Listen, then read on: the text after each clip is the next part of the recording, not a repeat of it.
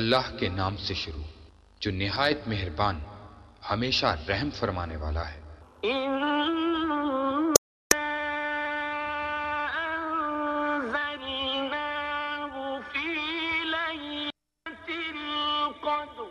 بے شک ہم نے اس قرآن کو شب قدر میں اتارا ہے۔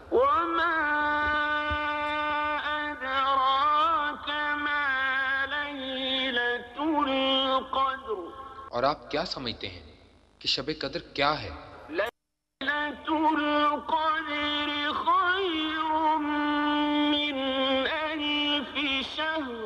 شب قدر فضیلت و برکت اور اجر و ثواب میں ہزار مہینوں سے بہتر ہے۔ تنزل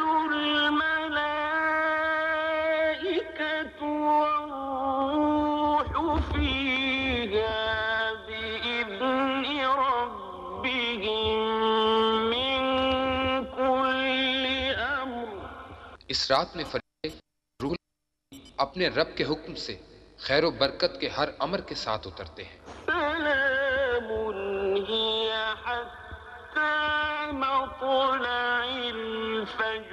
یہ رات طلوع فجر تک سراسر سلامتی ہے۔ صدق الله العظيم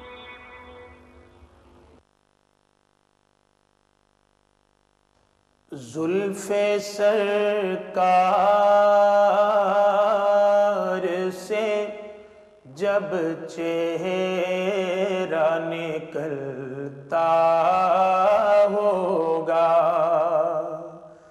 پھر بلا کیسے کوئی چاند کو تکتا ہوگا پھر بلا کیسے کوئی چاند کو تکتا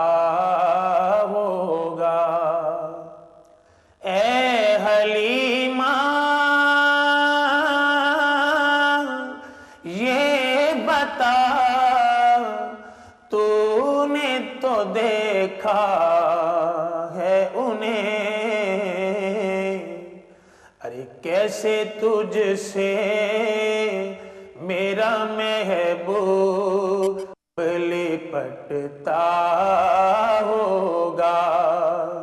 کیسے تجھ سے میرا محبوب لپٹتا ہوگا۔ راز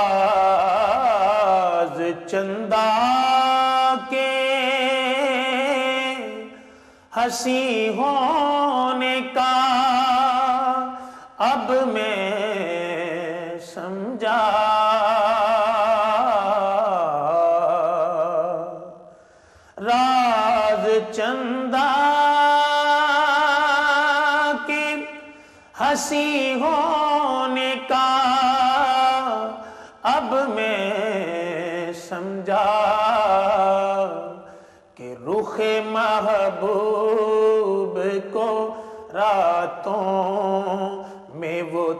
تکتا ہوگا۔ رخ محبوب کو راتوں میں وہ تکتا ہوگا۔ کس کو معلوم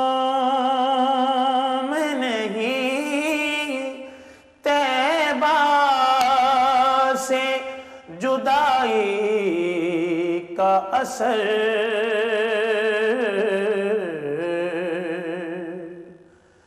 کس کو معلوم نہیں؟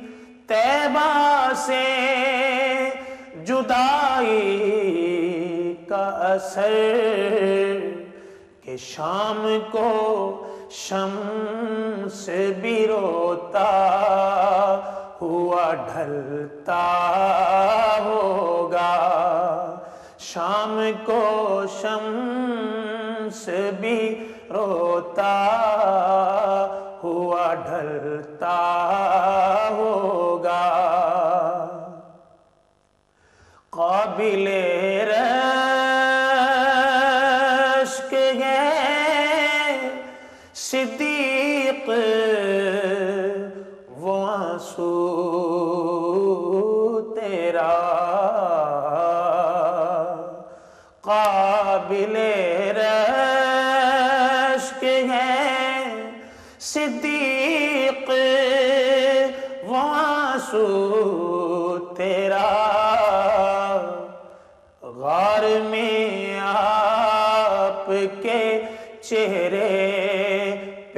پہ ٹپکتا ہوگا۔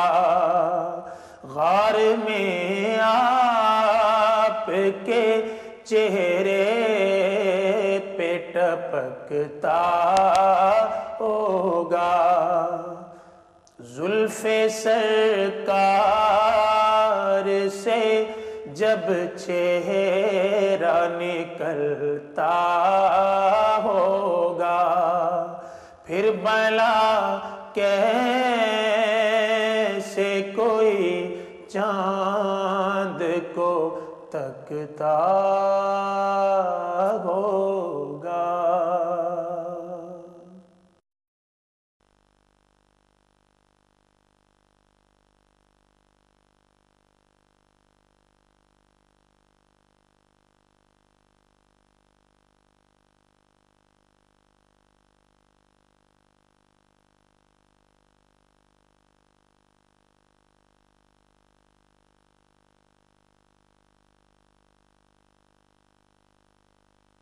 نحمده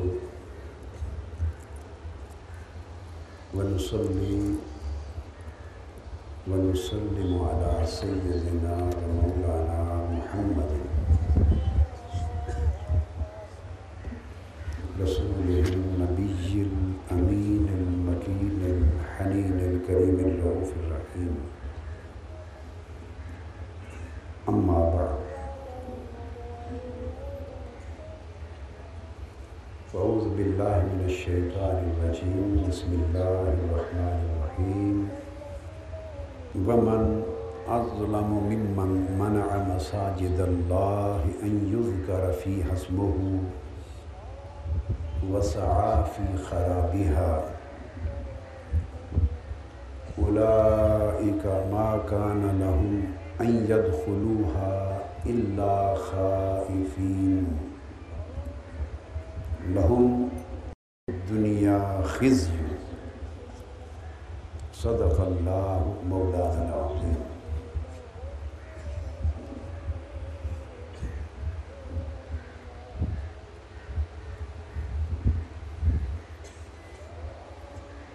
وقال الله تبارك وتعالى يوم يأتي بعد آيات ربك لا ينفع نفسا إيمانها. لم تكن آمنت من قبل. صدق الله مولانا العظيم. وصدق رسوله النبي الأمين المكين الكريم. معزز علماء کرام، مشائخ اعظام خواتین و حضرات اور عزیزان محترم۔ الحمد للہ تعالی ماہ رمضان المبارک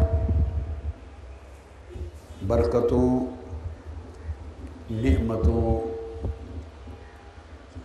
بخششوں اور سعادتوں کا مہینہ شروع ہو چکا۔ آپ سب کو اس ماہ مبارک کی سعادت نصیب ہونے پر مبارکباد پیش کرتا ہوں۔ حسب اعلان، آج رمضان المبارک کے پہلے جمعہ کی نماز کے بعد اس عظیم اجتماع میں جس موضوع پر گفتگو کی جا رہی ہے۔ وہ ہے آمد سیدنا امام مہدی علیہ السلام۔ میں اس مقرر موضوع پر بغیر کسی تاخیر اور تمہید کے چند ضروری چیزیں گوش گزار کرنا چاہ رہا ہوں۔ اس موضوع پر اظہار خیال کی ضرورت کیوں محسوس ہوئی؟ یہ پہلا سوال۔ سیدنا امام مہدی علیہ السلام کے حوالے سے مختلف قسم کے اعتقادی فتنے پیدا ہوتے رہے۔ ایک فتنہ جو ہر دور میں بعض اہل علم کے اور فکری مغالطے کی وجہ سے پیدا ہوا۔ وہ یہ کہ امام محمد مہدی نام کی کوئی شخصیت نہیں ہے۔ اور کسی معین شخص کو اس نام سے نہیں آنا، بلکہ ہر دور میں ایک مہدی ہوتا ہے۔ اور اس خیال کے پیش نظر بہت سے لوگوں نے اپنے آپ کو مہدی خیال کیا اور گمراہ ہو گئے۔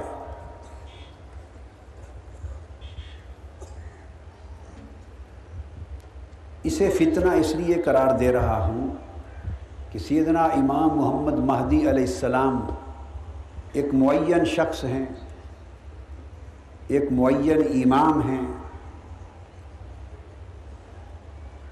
جن کو سراحت کے ساتھ جن کی آمد کا حضور نبی اکرم صلی اللہ علیہ وآلہ وسلم نے ذکر فرمایا اور بشارت دی ہے اور ان کی آمد کا انکار کرنا سراسر گمراہی اور فرمان مصطفیٰ سے بغاوت ہے صلی اللہ علیہ وآلہ وسلم۔ حضور نبی اکرم صلی اللہ علیہ وآلہ وسلم کی کثیر احادیث جن میں سے احادیث متواترہ بھی ہیں اور احادیث مرفوعہ بھی ہیں اور احادیث درجہ صحیح میں بھی ہیں، احادیث درجہ حسن میں بھی ہیں اور احادیث ضعیف درجے میں بھی ہیں۔ مگر مقبول ایک دوسرے سے تقویت پانے والی احادیث۔ میرے مطالعہ میں میں کسی کتاب سے تعداد پڑھ کے نہیں بتا رہا ہوں۔ خود میرے مطالعہ میں فردن فردن جو احادیث میں نے امام مہدی علیہ السلام کی نسبت پڑھی، ان پر نشان لگائے اور ان کا مطالعہ کیا اور ان پر تحقیق کی۔ ان کی تعداد دو سو سے زائد ہے۔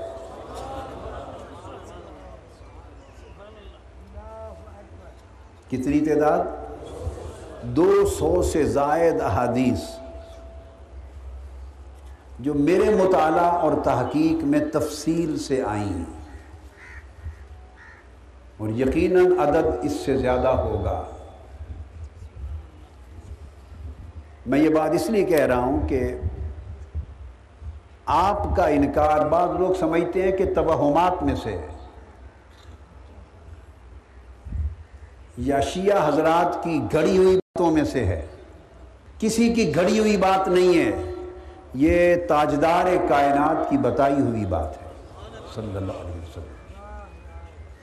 اور اس عقیدے پر امت کا اجماع رہا ہے۔ صحابہ کرام، تابعین، ائمہ مجتہدین، ائمہ اطہار اہل بیت محدثین فوکہا علماء، اولیاء، صوفیاء، تمام مکاتب فکر کے اور تمام مذاہب کے، ائمہ اور اکابر عالم کا امت کے ہر دور میں اجماع رہا ہے۔ یہ مسئلہ کبھی بھی مختلف ہی نہیں تھا۔ یہ اختلافی مسائل میں سے نہیں ہے۔ اختلاف فقط اتنے نقطے پر اہل سنت اور اہل تشیع کے درمیان ہے کہ اہل تشیع کے عقیدے میں یہ ہے کہ وہ پیدا ہوئے اور غائب ہو گئے۔ ان کا ظہور دوبارہ ہوگا۔ اہل سنت کے عقیدے میں یہ ہے کہ وہ ابھی پیدا نہیں ہوئے، ان کی ولادت ہوگی اور ان کی آمد ہوگی۔ بس اس ایک اختلاف کو چھوڑ کر باقی سیدنا امام محمد مہدی علیہ السلام کے وجود پر، ان کی آمد پر اور ان کے مقام و مرتبے پر امت میں کوئی اختلاف نہیں رہا۔ امام کرتبی نے سیدنا امام محمد مہدی علیہ السلام کی آمد پر جو احادیث آئی ہیں، ان کو متواتر کہا ہے۔ امام مزی نے جو اسماء الرجال کے امام ہیں اہل سنت میں فن حدیث کے، انہوں نے اس ان احادیث کو متواتر کہا ہے۔ اور متواتر حدیث وہ ہوتی ہے کہ جس کی حکم کا ماننا شرعن واجب ہوتا ہے اور انکار کرنے والا گمراہ ہو جاتا ہے۔ امام ابن القیم جوزی نے متواتر کہا ہے۔ امام ابن حجر اسقلانی نے متواتر کہا ہے۔ امام سخاوی نے، امام جلال الدین سیوتی نے، امام ابن حجر مکی نے، ملا علی کاری نے، امام زرقانی نے، امام قسطلانی نے، امام برزنجی نے، الغرض ان تمام ائمہ محدثین نے ان احادیث کو جو سیدنا امام محمد مہدی کی آمد میں وارد ہوئی ہیں ان کو درجہ تواتر میں مانا ہے۔ اور بہت کم احادیث ذخیرہ حدیث میں متواتر مانی جاتی پھر جن ائمہ اور محدثین نے استدلال کیا ان احادیث سے استمباد کیا اور ان حدیث کے ذریعے امام محمد مہدی علیہ السلام کے احوال، صفات مرتبے کو، مقام کو ثابت کیا۔ ان میں امام سفیان سوری ہیں، جو ہماری سیاستہ کے ہاں امیر المومنین فی الحدیث تصور ہوتے ہیں۔ ائمہ حدیث میں۔ اور امام ابو جعفر وقیلی یہ وہ ہیں جنہوں نے استمباد کیا۔ اور امام ابن حبان، جو سی ابن حبان کے مصنف اور امام ابو سلیمان خطابی اور امام بحقی امام ابو القاسم السحیلی امام ابو عبداللہ القرطبی، حتیٰ کہ علامہ ابن تیمیہ، انہوں نے استمباد کیا، استدلال کیا اس سے احتجاج کیا، اسے حجت مانا۔ پھر امام ابن القیم جوزی، پھر امام ابن کثیر، یہ وہ علماء ہیں جو ایک اینڈ میں ایکسٹریم اینڈ کے علماء تصور ہوتے ہیں، پرانے ائمہ محدثین میں۔ علامہ ابن تیمیہ، علامہ ابن قیم، علامہ ابن کثیر، ان کو لوگ، میں نہیں، میری رائے مختلف ہے۔ یعنی لوگ ان کو ایک ایکسٹریم اینڈ پر سمجھتے انہوں نے انہیں حجت مانا، ان احادیث کو۔ پھر امام جلال الدین سیوتی، پھر امام ابن حجر المکی، پھر صاحب کنز العمال شیخ علی متقی الہندی، امام عبد الرعوف المناوی، حتیٰ کہ سعودی عرب کے مفتی اعظم سابق شیخ عبدالعزیز بن باز، انہوں نے ان حدیث کو حجت مانا ہے۔ عبدالعزیز بن باغ باز، انہوں نے بھی ان حدیث کو حجت مانا اور اس وقت سعودی عرب کے علماء دنیا میں صرف ایک محدث کو حجت مانتے ہیں اور ان کی تحقیق کو سند مانتے ہیں، کسی اور کو نہیں مانتے۔ ان کا نام ہے شیخ ناصر الدین البانی۔ تو ناصر الدین البانی نے بھی احادیث مہدی کو حجت مانا ہے۔ اب سعودی عرب سے جو کتاب حدیث کی لیں تو اس کی تحقیق و تخریج ناصر الدین البانی کی ہوگی۔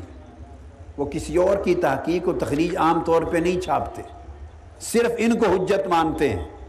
حدیث کی تحقیق و تخریج میں انہوں نے بھی احادیث دربارہ امام مہدی کو حجت مانا۔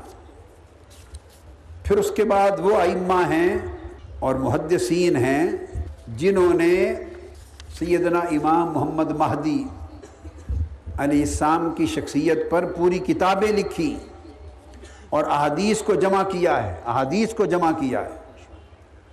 ان میں سب سے پہلے امام نعیم بن حماد، جنہوں نے کتاب الفتن میں اخبار المہدی کو جمع کیا ہے۔ اور امام نعین بن حماد، امام بخاری کے شیخ ہیں، امام مسلم کے شیخ ہیں۔ امام ترمزی کے شیخ ہیں، امام ابو داود کے شیخ ہیں، امام ابن ماجہ کے شیخ ہیں، امام نسائی کے شیخ کل سے حاصلہ نے ان سے حدیث کو روایت کیا ہے۔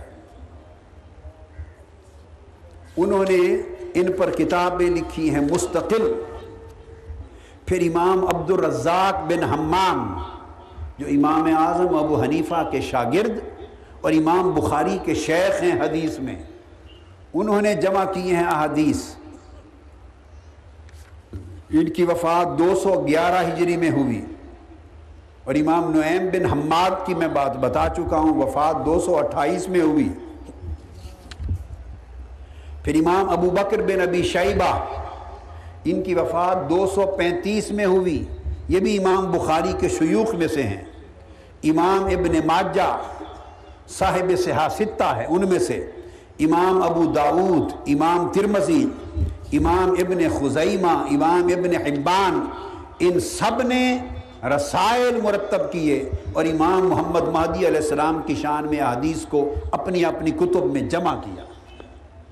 یہ مسادر ہیں اور مآخذ ہیں اور منابع ہیں اس ذخیرہ علم کے جو امام مہدی علیہ السلام کی نسبت کتب حدیث میں دستیاب ہے علاوہ ان کے امام ابن ابی خیسمہ نے کتاب مرتب کی، عباد بن یعقوب نے کتاب مرتب کی، امام ابو الحسین احمد بن جعفر نے کتاب مرتب کی، امام ابو نعیم اسبہانی نے کتاب مرتب کی، امام محمد بن یوسف الشافعی نے کتاب مرتب کی۔ امام مہدی علیہ السلام پر حدیث کی۔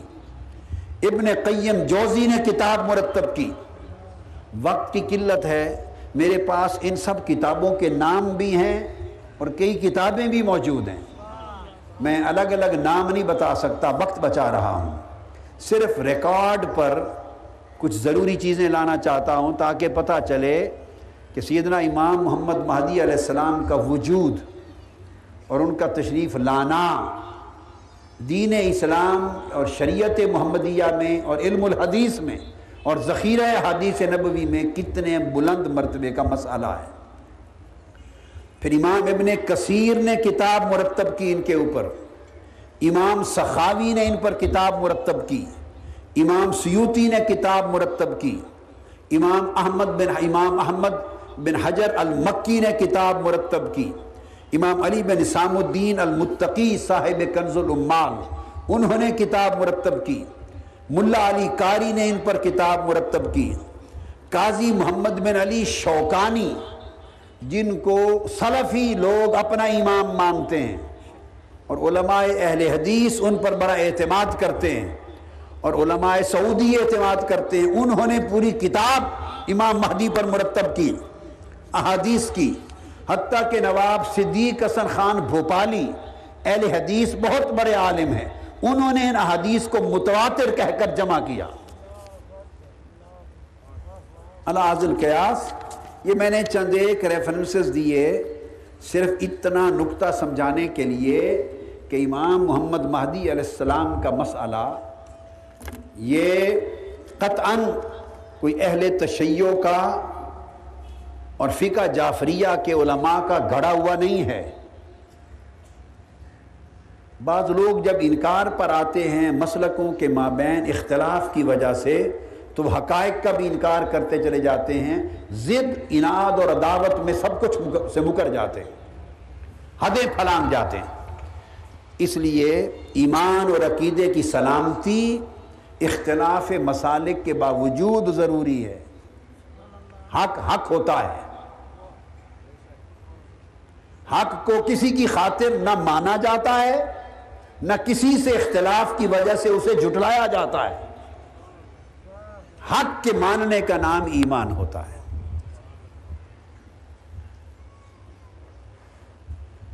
اب اس گفتگو کا آغاز میں قرآن مجید کی ایک آیا کریمہ سے کر رہا ہوں، جس کی میں نے تلاوت کی۔ اللہ رب العزت نے فرمایا کہ اس شخص سے زیادہ ظالم کون ہے؟ جو اللہ کے گھر میں یعنی مسجدوں میں اللہ کا ذکر اور اس کے نام کا ذکر بند کرا دے۔ جو اللہ کے نام کا ذکر مسجدوں میں نہ ہونے دے۔ اور پھر اللہ کے گھروں کو یعنی مسجدوں کو ویران کر دے۔ اس سے بڑا ظالم کون ہے؟ یہ بات کی قرآن مجید نے اشارہ کیا۔ ایک تو اس کا عمومی اطلاق ہے امت کے لوگوں کے لیے۔ عمومی اطلاق اور عمومی تعلیم۔ مگر تاریخی پس منظر میں، تاریخی شان نزول کے اعتبار سے امام سدی، السدی الکبیر، امام سدی روایت کرتے ہیں اور یہ شاگرد ہیں سیدنا عبداللہ ابن عباس رضی اللہ تعالیٰ عنہ کے۔ جلیل القدر تابعی ہیں اور ابن عباس کے شاگرد ہیں رضی اللہ تعالیٰ عنہ۔ وہ اس آیت کے شان نزول کے ساتھ تفسیر کرتے ہیں۔ اور بیان کی اس تفسیر کو بیان کیا امام ابن جریر تبری نے، تفسیر ابن جریر نے۔ اور مختلف ائمہ تفسیر نے اس روایت تفسیر کو اپنی کتب میں روایت کیا۔ بشمول امام جلال الدین سیوتی کے، جو اہل سنت کے سب سے بڑے معتمد ائمہ تفسیر میں سے ہیں۔ تو فرمایا امام سدی الکبیر نے کہ ان سے مراد پرانے وقتوں کے رومی لوگ تھے کہ جب بخت نصر غالب آیا تھا تو اس نے بیت المقدس اور اللہ کے گھروں کو ویران کر دیا اور نماز اور عبادت اور اللہ کا نام لینا بند کرا دیا۔ اس کی طرف اشارہ ہے۔ اور اس کے بعد اب فرمایا کہ اب آئندہ ما کان لہم من یدخلوها الا خائفین۔ اب ان رومیوں نے جنہوں نے اپنے غلبے کے دوران مسجد بیت المقدس کو ویران کیا تھا اور بیت المقدس میں اللہ کا نام لینا بند کرا دیا تھا۔ رومی، وہ پرانے روم کے لوگ، سلطنت روم آپ سمجھتے ہیں۔ جو ایک زمانے میں سلطنت کیسر روم تھا، پھر سلطنت روم تھی، اس کا بادشاہ بخت نصر تھا، جس نے بیت المقدس القدس کو ویران کیا۔ فرمایا کہ اب یہ لوگ یعنی رومی لوگ، جب بھی داخل ہوں گے بیت المقدس میں، تو خوف زدہ ہو کر گردنیں جھکاتے ہوئے داخل ہوں گے۔ اب اس آیت کریمہ کے اس حصے پر امام سدی الکبیر بیان کرتے ہیں کہ آج تو صورتحال یہ نہیں ہے۔ قرآن نے کہا کہ اب جب یہ داخل ہوں گے بیت المقدس میں یہ رومی جنہوں نے بیت المقدس کو ویران کیا تھا اور اللہ کا نام لینا اور عبادت کرنا بند کرا دیا تھا، اب آئندہ یہ خوف زدہ ہو کر سر جھکاتے ہوئے داخل ہوں گے۔ اس مقام پر امام ابن جریر تبری روایت کرتے ہیں، امام سدی الکبیر سے فرماتے ہیں کہ اب تو رومی نہ خائف ہیں، نہ سر جھکاتے ہوئے داخل ہوتے ہیں اور خاص طور پہ آج تو ویسے ہی بیت المقدس یہودیوں کے قبضے میں ہے، آج تو مسلمان ڈرے پھرتے ہیں وہ سر جھکا کے داخل ہوتے ہیں، رومیوں پر تو پابندی نہیں ہے۔ وہ فرماتے ہیں تو پھر اس آیت کریمہ کے اس حصے کا اطلاق کس زمانے پر ہوگا؟ کس زمانے کی طرف اشارہ ہے اس حصے میں کہ اب وہ داخل ہوں گے جب القدس میں تو خائف ہوتے ہوئے، خوف زدہ ہوتے ہوئے، سر جھکاتے ہوئے داخل ہوں گے۔ اور آگے فرماتے ہیں لہم فی دنیا خزیون اور دنیا میں ان کے لیے پھر بڑی ذلت اور رسوائی ہوگی، اس ظلم کے بدلے میں جو انہوں نے کیا تھا۔ تو وہ فرماتے ہیں کہ یہ کس دور کی طرف اشارہ ہے؟ تو امام السدی الکبیر، جو حضرت عبداللہ ابن عباس سے روایت کرتے ہیں رضی اللہ تعالیٰ عنہ، وہ فرماتے ہیں کہ یہ اشارہ ہے اس زمانے کی طرف جب امام محمد مہدی علیہ السلام آئیں گے اور بیت المقدس کو فتح کریں گے اور قسطنطنیہ کو فتح کریں گے اور بیت المقدس ان کی عالمی سلطنت کا پایا تخت یعنی کیپیٹل بنے گا۔ اس وقت کی طرف اشارہ ہے کہ جب سلطنت اسلام کے سربراہ و بادشاہ امام محمد مادی علیہ السلام ہوں گے، امت محمدی کے آخری خلیفہ و امام۔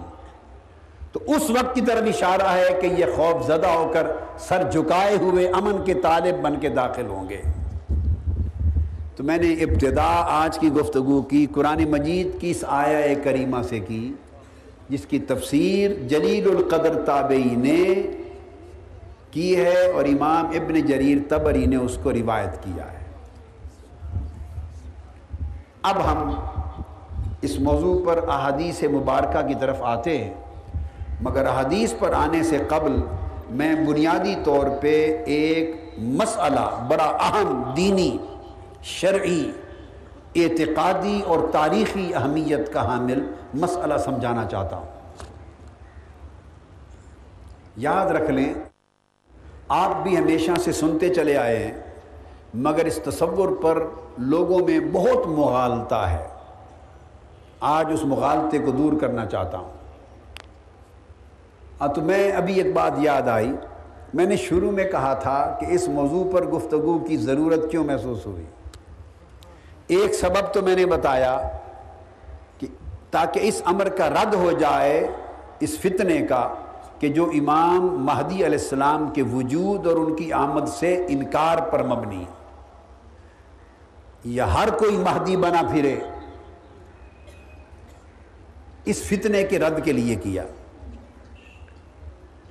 دوسرا سبب، اب ایک اور فتنہ پیدا ہو گیا ہے۔ وہ یہ کہ جس سے ہو سکتا ہے خود مہدی ہونے کا اعلان کر دیتا ہے۔ اور میرے پاس وہ لسٹ بھی اس وقت موجود ہے کہ تاریخ اسلام میں کتنے لوگوں نے مہدی ہونے کا اعلان کیا۔ وہ لسٹ بھی ہے، مگر ہمارا موضوع نہیں کہ میں اس پر وقت صرف کروں۔ ان میں ہندوستان میں ایک نامور شخص غلام احمد قادیانی بھی تھا۔ اس نے نبوت، جھوٹی نبوت کے جھوٹے دعوے سے پہلے مہدیت کی سیڑھی پہ قدم رکھا تھا۔ اور اپنے آپ کو امام مہدی ڈکلیئر کیا۔ پھر اس کو خبر ہوئی کہ امام مہدی علیہ السلام کے زمانے میں تو سیدنا عیسیٰ علیہ السلام بھی آئیں گے۔ تو اس نے پھر اعلان کر دیا کہ عیسیٰ بھی میں خود ہی ہوں۔ تو امام مہدی بھی خود ہو گیا اور سیدنا عیسیٰ ابن مریم بھی خود ہو گیا۔ دونوں شخصیتیں ایک ہی ذات میں اپنے آپ میں اس نے مرکوز کر ڈالی۔ تیسری بات کسی نے اسے سمجھائی نہیں، ورنہ وہ بے وقوف اس کا بھی اعلان کر دیتا۔ تیسری بات یہ تھی کہ دجال بھی اسی زمانے میں آئے گا۔ اگر اس کے کان میں کوئی ڈال دیتا، سمجھا دیتا کہ ایک شخصیت رہ گئی ہے، اس کا اعلان بھی خود ہی کر دو۔ تو مہدی تو بنی گیا تھا، عیسیٰ ابن مریم بھی بن گیا تھا۔ اب اس کے لیے تو کوئی مشکل نہ تھی، وہ کہتا، دجال بھی میں خود ہوں. اور حقیقت یہ تھی، نہ وہ مہدی تھا، نہ وہ عیسیٰ تھا، وہ دجال تھا۔ حضور علیہ السلام نے فرمایا، قیامت اس وقت تک بپا نہیں ہوگی۔ جب تک میری امت سے تیس دجال نہیں نکلیں گے۔ کتنے؟ تیس دجال نکلیں گے۔ اور ان میں سے ہر دجال یہ دعویٰ کرے گا کہ میں نبی ہوں۔ مجھ پر وہی آتی یہ دجال کی علامت حضور علیہ السلاۃ والسلام نے خود بیان کی اور یہ بخاری مسلم کی متفق علیہ حدیث ہے۔ تو یہ ان تیس دجالوں میں سے ایک تھا۔ جس نے دعوی نبوت کیا۔ تو اس طرح یہ بھی جیسے دعوی نبوت کرنے والوں کی تاریخ ہے، اس طرح دعوی مہدیت کرنے والوں کی بھی ایک تاریخ ہے۔ تو دوسرا فتنہ یہ کہ جس سے ہو سکا، اس نے خود مہدی ہونے کا اعلان کر دیا۔ اور تیسرا فتنہ آج کل یہ پیدا ہوا ہے جو سبب بنا آج کی گفتگو کا، جس سے خود نہیں ہو سکتا، وہ ہر چوتھے دن کسی مہدی کو پیدا کر دیتا ہے، جو خود ہمت نہیں کر سکتا۔ یا اسے خیال لگتا ہے کہ مجھے تو لوگ مانیں گے نہیں، تو وہ کسی نہ کسی ملک میں امام محمد مہدی کو ہر چوتھے دن پیدا کر دیتا ہے۔ ایسے لوگ، ایسے علماء، ایسے خطبہ ایسے زعماء، ایسے نام نہاد مفکر لکھ رہے ہیں، خطبات میں کہہ رہے ہیں، ٹی وی پر بیان کر رہے ہیں۔ اور یہ فتنہ صرف پاکستان اور ہندوستان میں نہیں، عالم عرب بھی اس کی لپیٹ میں ہے کہ امام محمد مادی علیہ السلام پیدا ہو چکے۔ کوئی کہتا ہے کہ انیس سو ساٹھ کے وقت سے پیدا ہو چکے۔ کوئی کہتا ہے کہ میں ان سے ملا بھی ہوں۔ میں نے ایسے لوگ خود دیکھے ہیں، معتبر لوگ۔ یہ کوئی گاما ماچا قسم کے آدمیوں کی بات نہیں کر رہا ہوں۔ ایسے معتبر لوگ خود مجھ سے ملے، مجھ سے کہا کہ میری ملاقات ہوئی ہے۔ امام مہدی سے۔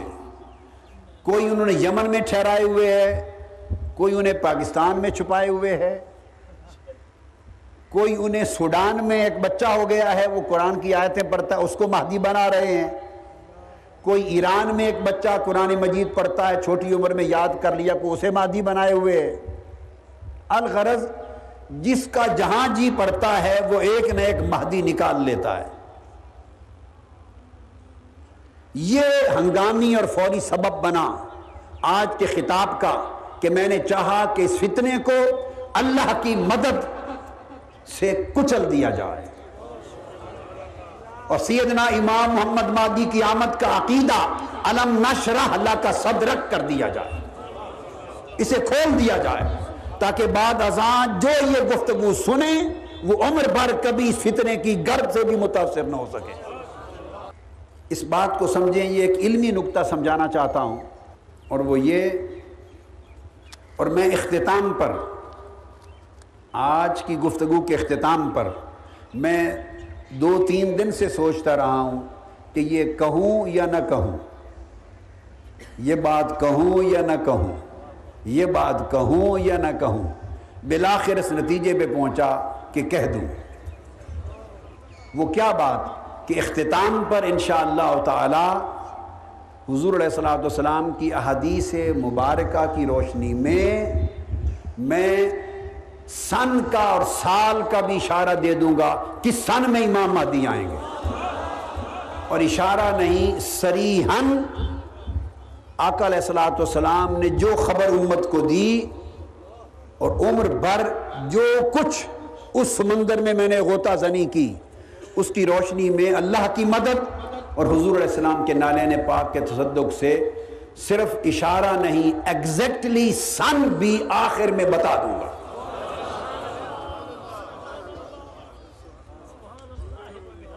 مگر وہ بھی میں اس کو بھی ضنی بات کہوں گا، تاہم جو کچھ اللہ پاک نے فہم علم دین کا، علم حدیث کا عطا کیا، اس کی روشنی میں جو کچھ سمجھ میں آیا وہ میں بیان کر دوں گا۔ مگر یہ اس خطاب کا آخری حصہ ہوگا۔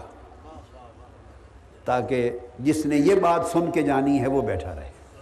اب بڑی اہم چیز جس سے مضمون کا آغاز کر رہے ہیں وہ یہ کہ سیدنا امام محمد مہدی علیہ السلام کی آمد قرب قیامت کی علامات میں سے ہے۔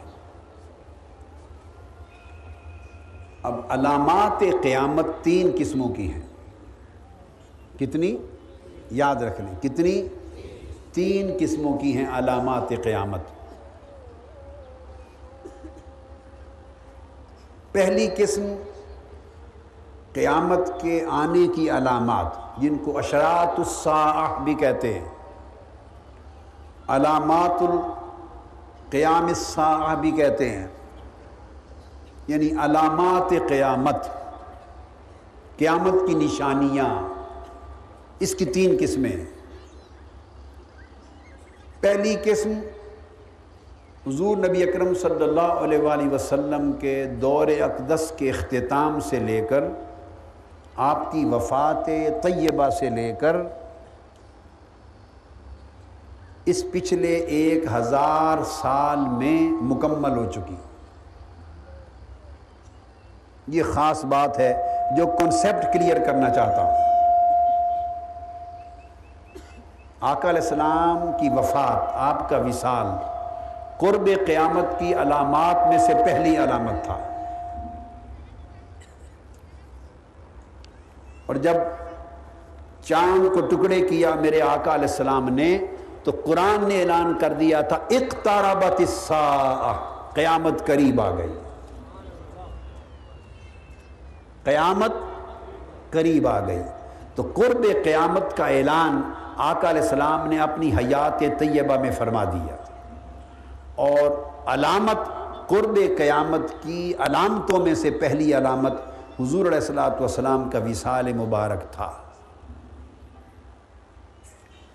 اس کے بعد دوسری قسم آ جاتی ہے دوسری قسم ادوار فتن کی ہے۔ دوسری قسم دور فتن، فتنوں کا دور۔ یہ قرب قیامت کی علامات ہیں اور یہ علامات سغرا ہیں۔ چھوٹی علامتیں کیا ہیں؟ چھوٹی علامت یہ دور فتن قرب قیامت کی چھوٹی علامتوں کا دور وہ ہے جس میں سے ہم اب گزر رہے ہیں۔ یہ شروع ہو چکا ہے۔ میں تینوں پر روشنی ڈالوں گا خطاب میں، احادیث کے ذریعے۔ یہ دور دور فتن جو قرب قیامت کی علامات کا دوسرا حصہ ہے۔ علامات سغرا اشرات الساعت الصغرا، یہ شروع ہے، جاری ہے، ہم اسی دور میں سے گزر رہے ہیں۔ یہ کب ختم ہوگا؟ اس کے لیے کوئی ٹائم لمیٹیشن نہیں ہے۔ لوگوں نے احادیث کو بالکل، کل ذخیرہ حدیث کو تمام جہاد کے ساتھ تمام ریلیونٹ موضوعات کے ساتھ ملا کے نہیں پڑھا۔ لوگ الگ الگ کر کے پڑھتے ہیں، اس کے نتیجے میں مغالطہ لگتا ہے اور گمراہی اور فتنے پھیلاتے ہیں۔ یہ جو علامات قیامت سغرا ہیں، یہ فتنوں کا دور جس میں سے گزر رہے ہیں، یاد رکھ لیں کہ ان علامات سغرا میں سیدنا امام محمد مادی علیہ السلام نہیں آئیں گے۔ قیامت کی ان چھوٹی نشانیوں کے دور میں جب تک یہ دور رہے گا، اس دور میں امام محمد مادی علیہ السلام نہیں آئیں گے۔ اس دور کا فائدہ اٹھا کر جو شخص دعویٰ کرے گا امام مادی ہونے کا، وہ کذاب اور دجال ہوگا۔ اور جو کسی اور کو بنانے گا، بنائے گا، نکالے گا، کھڑا کرے گا اب اس کے لیے میں کیا کہہ سکتا ہوں؟ وہ یا جاہل ہے، یا اتنا ہی بے خبر ہے دین سے، اور دین کے علم سے، معرفت سے، اور فہم و ادراک سے اتنا ہی نا آگاہ اور محروم ہے۔ میں یہی کہہ سکتا ہوں۔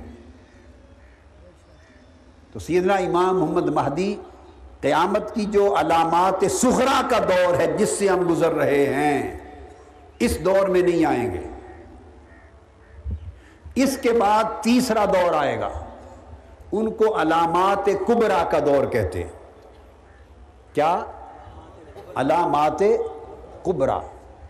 میں بالکل دو جمع دو چار کی طرح بات سمجھا رہا ہوں۔ جب تیسرا دور قرب قیامت کی علامتوں کا علامات کبرا، یاد رکھ لیں، اتنی بڑی ہستی چھوٹی نشانیوں کے زمانے میں نہیں آ سکتی۔ ایک عقلی اور منطقی بات بتا رہا ہوں۔ بڑا، جو جتنا بڑا ہوتا ہے، وہ جب امت کے اوپر بڑی مشکلات کا وقت آتا ہے، تو وہ بڑے کڑے وقت میں ہی بڑے لوگ آتے ہیں۔ چھوٹی مشکلات کے زمانے میں کام چھوٹے لوگوں سے چلایا جاتا ہے۔ ان کے فیض یافتہ لوگوں سے۔ ان کے نور اور روشنی پر چلنے والے لوگوں سے، ان کی برکات سے فیض یاب ہو کے خدمت کرنے والوں سے چلایا جاتا ہے۔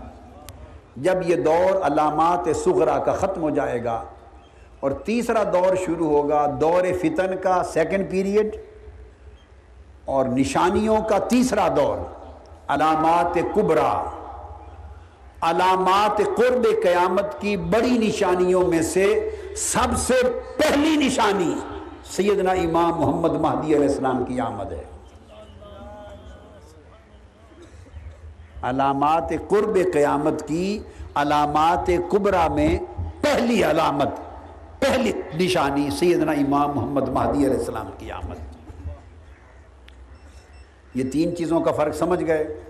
اب میں اس کا بیان کر دوں۔ میرا خیال ہے روزے بھی ہیں۔ مضمون کو میں مکمل کرنا چاہتا ہوں کیونکہ بار بار اس موضوع پر خطاب نہیں ہوگا۔ تو ممکن ہے یہ مضمون دو قسطوں میں چلا جائے۔ جتنا آج بیان ہوا آج کر دوں گا۔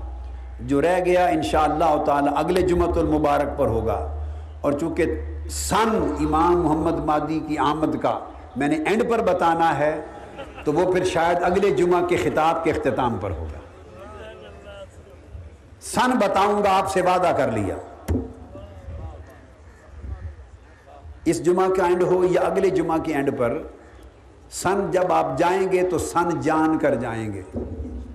اس طرح انگلیوں پر بتائیں گے، اس سن میں تشریف لائیں گے۔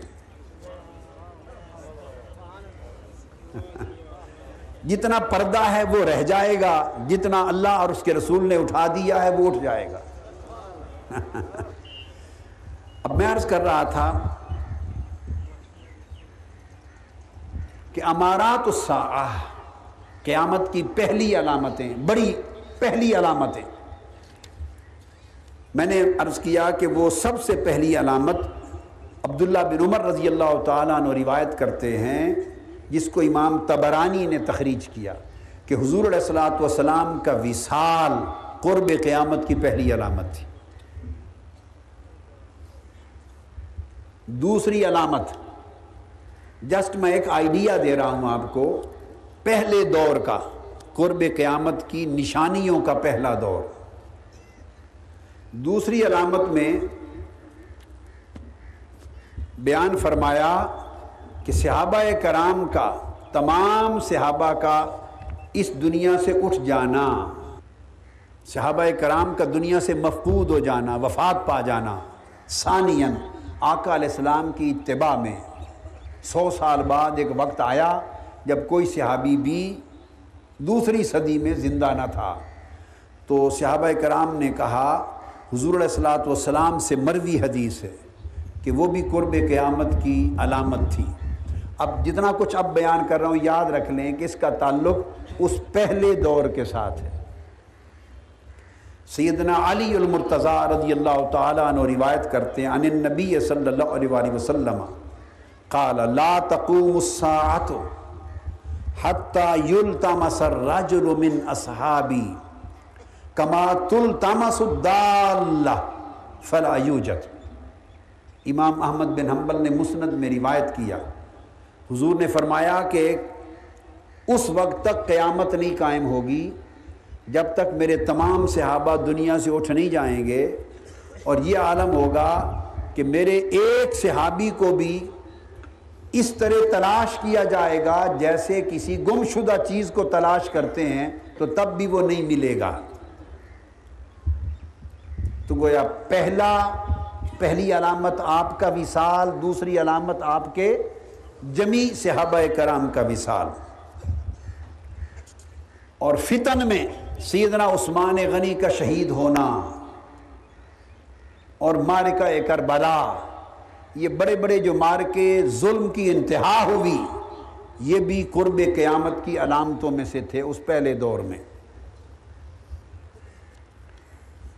حتیٰ کہ حدیث پاک میں آج آپ حدیث سنیں گے، غالباً پہلی بار۔ اور آقا علیہ السلام کے علم غیب پر مطلع ہونے کی عظمت کا اندازہ ہوگا کہ اللہ نے کتنے مغیبات آپ پر منکشف کیے تھے۔ آقا علیہ السلام نے قرب قیامت کی علامات میں سے وہ جو پہلا دور تھا، فتن کا پہلا دور، اس میں تاتاری فتنہ کا بھی ذکر کیا۔ جو حضور علیہ السلام کے دور کے ساڑھے چھ سو سال بعد سرزمین بغداد پر واقع ہوا تھا۔ جب منگول خاندان کے تاتاری لوگ، ہلاکو خان، چنگیز تاتاری لوگوں نے جب بغداد پر حملہ کیا اور خلافت بنو عباس کو ختم کیا اور تیئیس لاکھ مسلمان شہید کر دیے اور دریائے دجلہ تین دن تک دو ملین مسلمانوں کے خون سے سرخ ہو کے بہتا رہا۔ اور مسلمانوں کی سلطنت چھین لی گئی۔ اور پچاس سال تک روئے زمین پر اسلام کے نام پر کوئی سلطنت نہ تھی۔ یہ تاریخ کا سب سے بڑا فتنہ، سب سے بڑا حادثہ اور سب سے بڑا ظلم پر مبنی امت مسلمہ پر ایک تاریخی واقعہ تھا۔ اپنے اسپین میں، دائرے میں اتنا بڑا۔ آپ نے تاریخ میں پڑھا ہے۔ مگر یہ کبھی نہیں پڑھا، سنا ہوگا کہ اس کا بیان بھی حضور علیہ السلاۃ والسلام نے فرما دیا تھا۔ چھ سو سال بعد حدیث ہے صحیح بخاری کی۔ کس کی؟ صحیح بخاری کی حدیث۔ صحیح مسلم میں بھی ہے۔ سنن ابی داود میں ہے۔ ترمزی شریف میں ہے۔ ابن ماجہ میں ہے۔ آقا علیہ السلاۃ والسلام روایت کرتے ہیں۔ فرمایا، لا تقوم الساعت حتی تقاتلوا قوما نعالهم الشعر، شعر. ولا تقوم الساعت حتی تقاتلوا قوما صغار الاعین حمر الوجوه. وفي روایت اراد الوجوه ظلف الالوف کان وجوہہم المجان المترقہ آقا علیہ السلام نے فرمایا کہ قیامت اس وقت تک قائم نہیں ہوگی جب تک ایک قوم ایک بہت بڑا مقاتلہ نہیں کرے گی، قتل و غارت نہیں کرے گی۔ اور اس قوم کی نشانی یہ ہے کہ ان کی آنکھیں چھوٹی چھوٹی ہوں گی، ان کے چہروں کا رنگ سرخ ہوگا، ان کے ناک چھوٹے ہوں گے، ان کے چہرے چوڑے چوڑے ہوں گے۔ یہ ایک سمت سے اتریں گے اور دوسری حدیث میں روایت کیا جو کنز العمال میں ہے۔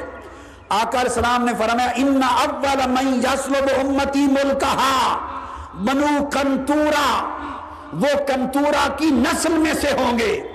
اور کنتورا ایک عورت تھی، جاریہ تھی، باندھی تھی۔ یہ تاتار سارے کنتورا کی اولاد میں سے تھے۔ تاتار سارے کنتورا باندھی کی نسل میں سے تھے۔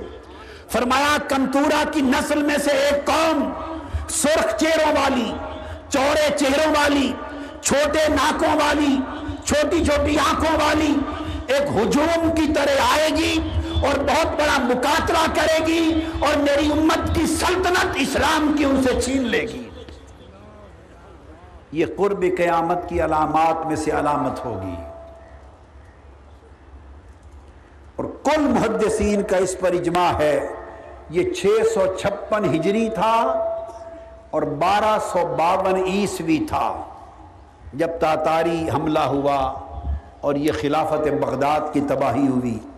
تو یہ بھی ادبار فتن کے اس پہلے دور کا واقعہ جو بخاری مسلم سمیت سیاستہ میں ہے۔ پھر ایک اور حدیث، آقا علیہ السلام نے فرمایا، لا تقوم الساعت حتی تخرج نار من ارض الحجاز.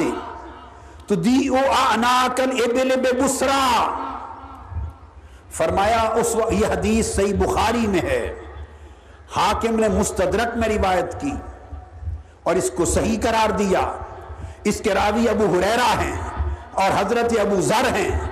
آقا علیہ السلام نے فرمایا، متا تخرج نار من جبل وراکن تدیع لہا اعناق البخت ببسرا بروکن کدو النہار۔ اور یہ تبرانی اور مجمع زوائد میں بھی ہے۔ آسم بن عدی انصاری نے بھی اس کو روایت کیا۔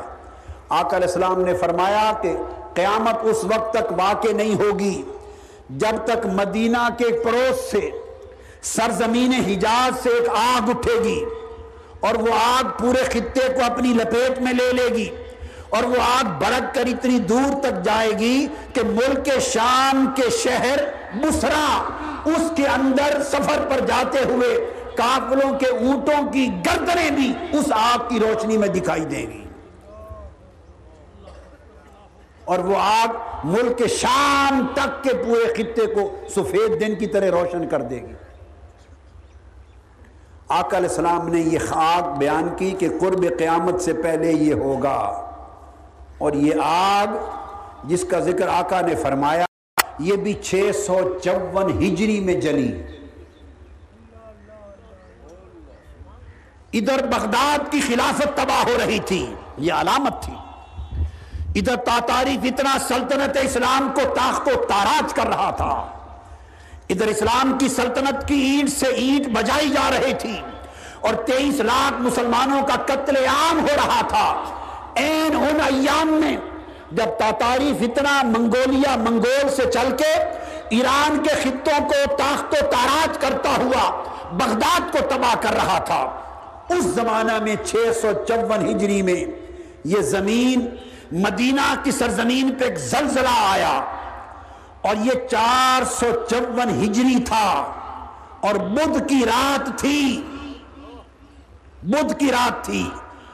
اور جمادی الاول کا مہینہ تھا اور منگل اور بدھ کی رات تھی۔ اس رات میں زلزلہ آیا۔ تین چار دن جاری رہا۔ پھر آگ بھڑک اٹھی اور وہ آگ اس پورے خطے سے لے کر ملک کے شام کے شہر بسرا تک اس نے پوری سرزمین کو دن کی طرح روشن کر دیا۔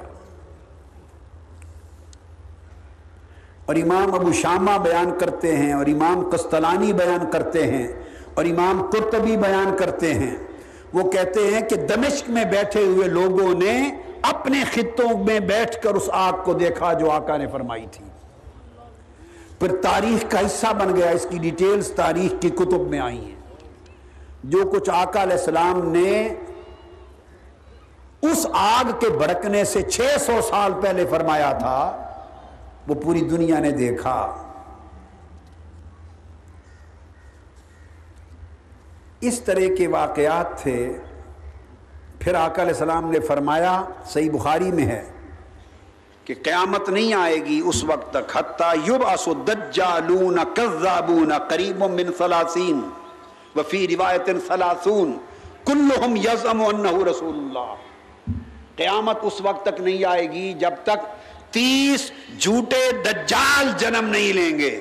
اور ان جھوٹے دجالوں میں آخری دجال وہ ہوگا جو سیدنا امام محمد مادی علیہ السلام اور سیدنا عیسیٰ علیہ السلام کے زمانے میں آئے گا۔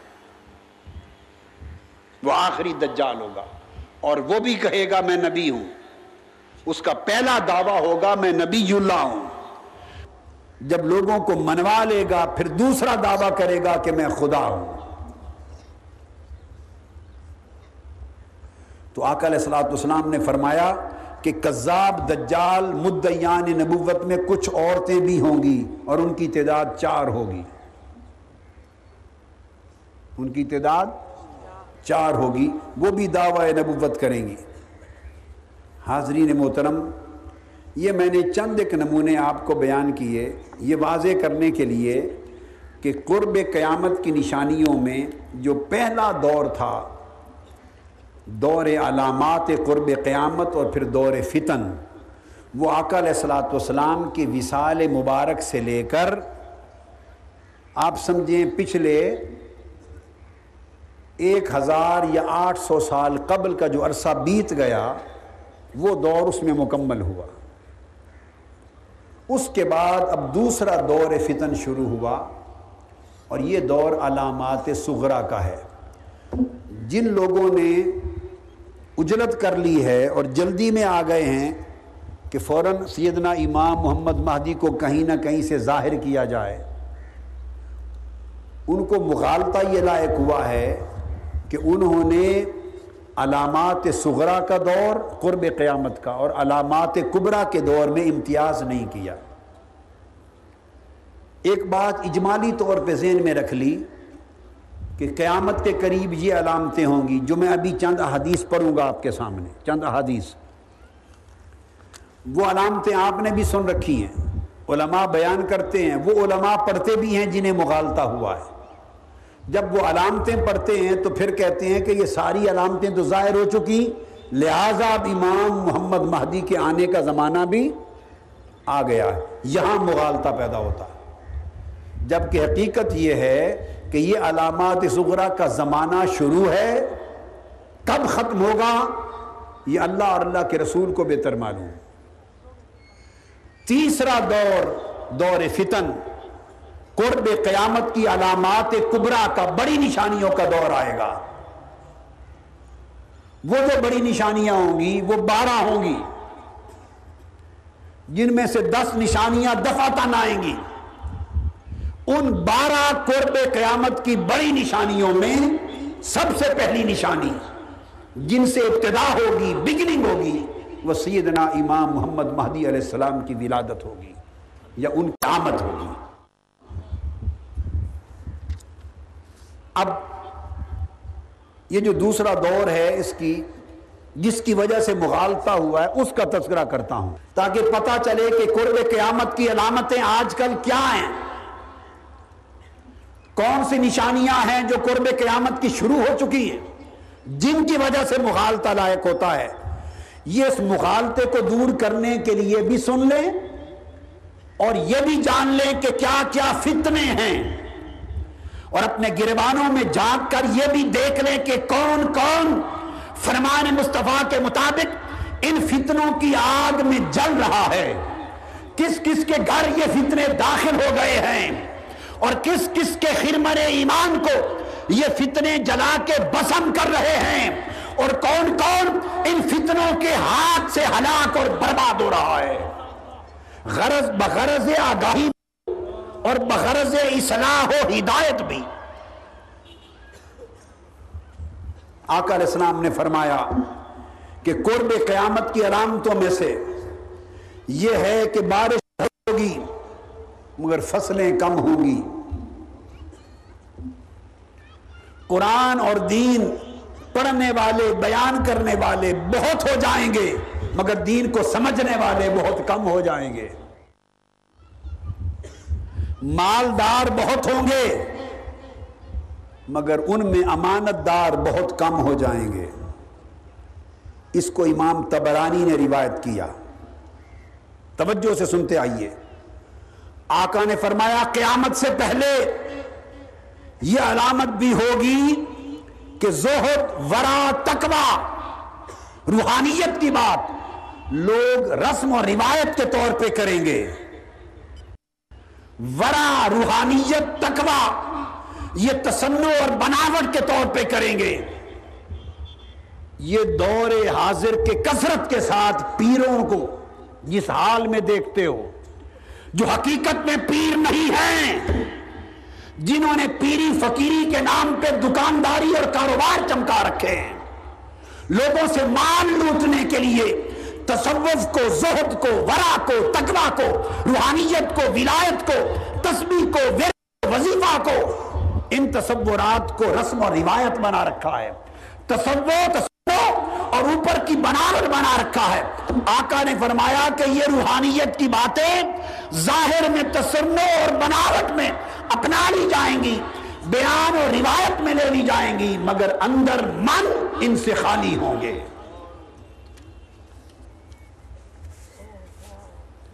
پھر آقا نام نے فرمایا، اسے ابو حریرہ نے روایت کیا اور امام ابو نعیم نے حلیت الاولیاء میں درج کیا۔ نے فرمایا کہ قیامت کے قریب بڑے فتنوں میں سے یہ ہے، لوگوں دیکھو کون کون اس فتنے کی آگ میں جلس رہا ہے، جل رہا ہے۔ نوجوان بیٹے، نوجوان بیٹیاں، یا وفاداری محمد مصطفیٰ سے کرو، یا وفاداری ابلیس اور شیطان سے کرو۔ یا ادھر ہو جاؤ، دونوں گھر، خدا کا گھر، شیطان کا گھر یک وقت راضی نہیں ہو سکتا۔ خدا کے لیے اپنے گھر شیطان کے حملوں سے پاک کر دو۔ ماں باپ جو اندھی نیند سوئے ہوئے ہیں، غفلت کی نیند سوئے ہوئے ہیں، جو اپنے بچوں کو ہر روز فیصلوں پر لگائے جا رہے ہیں۔ فیصلوں پر لگائے جا رہے ہیں۔ اور دیکھ کر خوش ہوتے ہیں۔ کہ میرا بیٹا، میرا بیٹی ایسے فیشن کے لباس پہن رہا ہے۔ خدا کے لیے، خدا رسول کی لانت سے بچ جاؤ، دوزخ سے بچ جاؤ، اپنا ایمان اور آخرت بچا لو۔ دورنگی چھوڑ دے، یک رنگ ہو جا، سراسر موم یا پھر سنگ ہو جا۔ اب وہ حدیث آ رہی ہے۔ حضور نے فرمایا، مرد لوگ بھی ریشمی لباس اور عورتوں جیسے کپڑے پہننے لگ جائیں گے۔ تجارت اور مال میں کثرت ہو جائے گی۔ مگر لوگ برکت میں شکوا کریں گے۔ پوری نہیں پڑے گی۔ لوگوں کی عزت مال دیکھ کر کی جائے گی۔ عزت علم پر نہیں ہوگی، تقوی پہ نہیں ہوگی، سیرت و کردار پہ نہیں ہوگی۔ مال پر، دولت کی چھنکار پر عزت ہوگی۔ کثرت الفاحشہ اور بے حیائی اور فوشکاری بڑھ جائے گی۔ اور بے حیائی کس طرح بڑھ جائے گی؟ لباس میں بے حیائی آ جائے گی۔ آج آپ کی عورتوں، بیویوں، بچیوں کے لباس وہی ہیں جو آٹھ دس سال پہلے تھے۔ بولیے۔ پنڈلی تک ہوتے تھے کمیز اب آدھے جسم تک چڑھ گئے۔ چاک ایک ہی شکل کے کٹ میں بدل گئے۔ ایک ہی شکل کا کٹ آ گیا۔ تاکہ نیفے بھی نظر آئیں شلوار کے۔ اور اوپر آدھا پیٹ بھی نظر آئے۔ یہ نیفے کن کو دکھاتی ہو؟ سوچو کن کو دکھاتی ہو؟ یہ پیٹ ننگا کن کو دکھانا چاہتی ہو؟ ایک کٹ کمیز کے جس سے ٹانگیں اور پٹ ننگے ہو جائیں سائیڈوں پر، یہ دکھانے کنا چاہتی کن کو دکھانا چاہتی ہو؟ اگر شوہر کو دکھانا تھا تو شوہر کے لیے تو گھر کافی ہے۔ اب کس کو دکھاتی ہو؟ سینے ننگے ہو گئے لباس میں۔ بازو آدھے ہو گئے، سر سے دوپٹے اتر گئے، فرمایا کاسورت الفاحشہ لباس میں، سر میں، بدن میں، کپڑوں میں، چلنے، پھرنے میں، ہر طرف پورا جسم فاحشہ کاری کا مرقع بن جائے گا۔ گھر فاحشہ کاری کا مرقع ہوں گے۔ کاسور النساء، عورتیں بڑھ جائیں گی۔ ناپ تول میں کمی ہوگی۔ بڑوں کی عزت نہیں کی جائے گی، چھوٹوں پر رحم نہیں کیا جائے گا۔ اور لوگوں کو پتہ بھی نہیں ہوگا ان کی کثرت کے ساتھ اولاد زنا کی ہوگی۔ لوگ سمجھیں گے ہمارے بیٹے بیٹیاں ہیں، مگر وہ پرایوں کے ہوں گے۔ اولاد کثرت کے ساتھ بدکاری کی ہوگی۔ بدکاری اتنی زیادہ ہوگی، عورتیں یوں چلے گی باہر لباس پہن کر۔ کہ آقا نے فرمایا کہ راستہ جاتے ہی لوگوں کی نگاہ پڑے گی اور بھیڑیوں کی طرح جپٹ لی جائیں گی۔ راستوں میں جپٹ لی جائیں گی۔ اور لوگ ان سے کہیں گے، بھائی، ادھر راستے میں کیوں پڑ گئے؟ ذرا ایک طرف لے جاتے۔ دل بھیڑیوں کے ہو جائیں گے۔ اور پھر آقا علیہ السلام نے فرمایا، رحم خونی رشتے کٹ جائیں گے۔ بہن، بھائی عزا کارب غریب ہیں، کسی کی غربت کی کوئی پرواہ نہیں کرے گا۔ قطع رحمی ہو جائے گی۔ دوسرے کا مال ناحق چھینا جائے گا۔ تس وقت تس وقت دماغ خون بہائے جائیں گے۔ کرابت دار شکوے کریں گے کہ یہ میرے رشتہ دار بڑے ہیں، میری پرواہ نہیں کرتے۔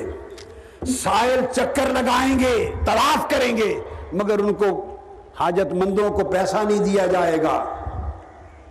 اور فرمایا اللہ کا قرآن، اس کا سمجھنا، پڑھنا، آر سمجھا جائے گا۔ اور فرمایا میرے آقا نے حتیٰ کہ اسلام غریب ہو جائے گا۔ اسلام غریب ہو جائے گا۔ یعنی تنہا رہ جائے گا۔ اسلام کا نام لینے والے بھی اپنے عمل میں اسلام سے علیحدہ ہو جائیں گے۔ اسلام تنہا رہ جائے گا۔ لوگوں کے درمیان دشمنی، حسد اور عداوت پیدا ہو جائے گی۔ علم اٹھا لیا جائے گا، عمریں کم ہو جائیں گی۔ اور سب سے بڑی علامت پھر فرمایا کہ جو بدیانت ہیں، انہیں امین اور امانت دار سمجھا جائے گا۔ جو بدیانت ہیں، انہیں امانت اقتدار دی جائے گی۔ انہیں چنا جائے گا، انہیں منتخب کیا جائے گا۔ انہیں اپنا امیر نمائندہ بادشاہ بنایا جائے گا۔ جو بدیانت ہیں ان کے سر پہ تاج رکھا جائے گا۔ جو امانت دار ہیں، ان پر تومت لگائی جائے گی۔ جو لوٹنے والے ہیں کرپٹ ہیں بے ایمان ہیں، ان پر انگلی اٹھائی جائے گی۔ اور جو سر تا پا ایماندار ہیں، ان پر تومت لگائی جائے گی۔ اور پھر فرمایا، وَيُصَدَّقُ الْكَاذِبُ۔ جھوٹے کو سچا کہا جائے گا۔ وَيُكَذَّبُ الصَّادِقُ۔ اور سچے کو جھوٹا کہا جائے گا اور جھوٹے کو سچا کہا جائے گا۔ قتل و غارت عام ہو جائے گی۔ مکان، محلات، اونچی بلڈنگیں بنے گی۔ اولاد والدین کی نافرمان ہو جائے گی۔ بغاوت، حسد اور دل کی تنگی عام ہو جائے گی۔ لوگ ہلاک ہونے لگ جائیں گے۔ جھوٹ کثرت کے ساتھ بولا جائے گا۔ سچائی کم ہو جائے گی۔ لوگوں میں اختلاف پھیل جائے گا۔ ہر ایک کے شخص کے دل میں دوسرے کے بارے میں بدگمانی ہوگی، بدگمانی عام ہوگی، جہالت عام ہوگی۔ خطبہ خطاب کرنے والے، تقریریں کرنے والے خطیب جھوٹ بولیں گے۔ جھوٹ بولیں گے۔ اور میری میری امت کے سب سے بڑے شریر طبقہ بن جائیں گے۔ اور تقریریں کرنے والے مالدار لوگوں کی تعریفیں کریں گے خوشامدیں کریں گے تاکہ ان سے پیسے ملیں۔ اور فرمایا، تین چیزیں ناپید ہو جائیں گی۔ ایک، حلال کا روپیہ۔ حلال کا روپیہ ناپید ہو جائے گا۔ ایک، وہ علم جس سے فیض حاصل ہو سکے، ناپید ہو جائے گا۔ اور اخن فیض اللہ عز و جل، اور ایک صرف اللہ کے لیے دوستی اور محبت۔ خال خال رہ جائے گی۔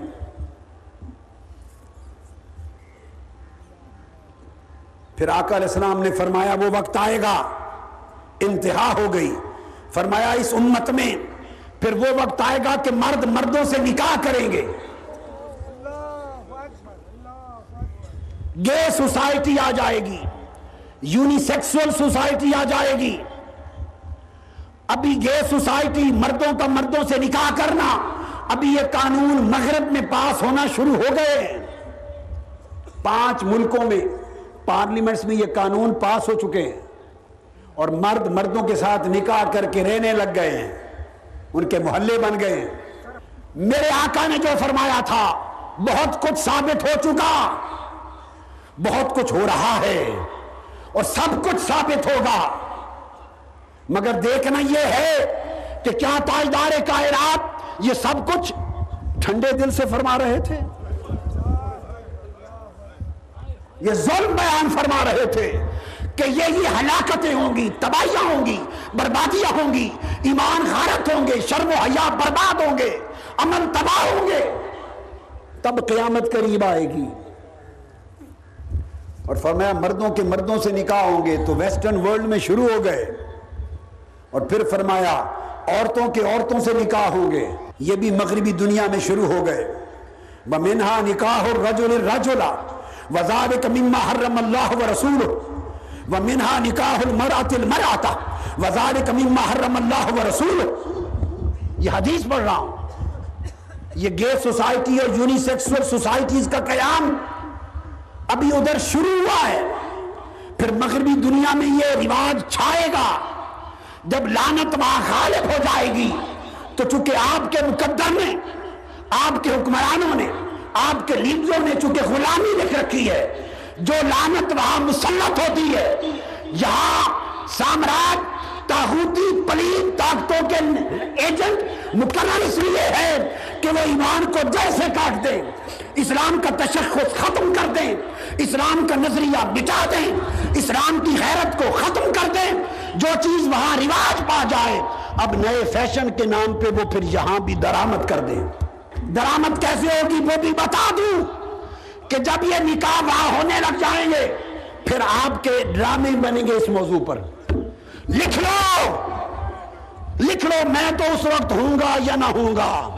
دنیا میں زندہ ہوں گا یا فوت ہو چکا ہوں گا، میرا کلمہ آج کا یاد رکھنا۔ یہ متعین کیے گئے ہیں یہودیوں کے ایجنٹ۔ یہ دشمنان اسلام اور تاغوتی سامراج کے ایجنٹ۔ اس لیے کہ اسلام کی ثقافت کا خاتمہ کیا جائے، اسلامی غیرت و امیت کا خاتمہ کیا جائے، ایمان کا خاتمہ کیا جائے۔